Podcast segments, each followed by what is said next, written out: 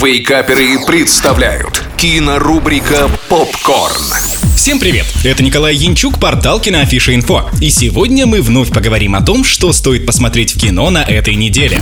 Открываем кинодень с хоррором родом из Мексики «Ведьма. Реинкарнация». Сюжет рассказывает нам о 13-летней девочке по имени Нала. Она вместе с семьей приезжает к бабушке в сельский дом. Там они должны будут найти лекарство для младшей сестры и понять, что бабушка на самом деле не милая старушка, а самая настоящая ведьма. Режиссер картины брал вдохновение в работах Гильермо Дель Торо. Помимо Помимо этого использовались черты народного фольклора и доминиканских мифов. Получилось весьма интересно и колоритно. Даже несмотря на камерность всего происходящего, фильм умеет держать напряжение. Картина на своем счету имеет приз на Международном фестивале фильмов ужасов. В номинации «Лучший фильм. Выбор жюри». 6 баллов из 10.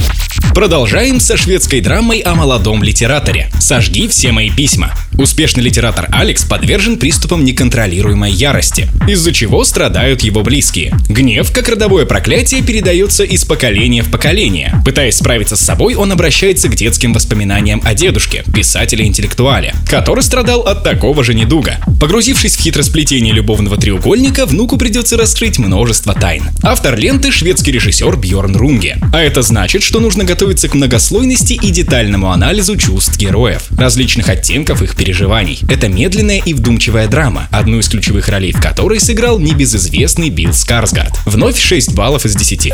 На этом все. Смотрите кино, читайте киноафишу инфо и слушайте Радио Рекорд. Остаемся на связи. Кинорубрика «Попкорн». Каждый четверг в Вейкаперах на рекорде.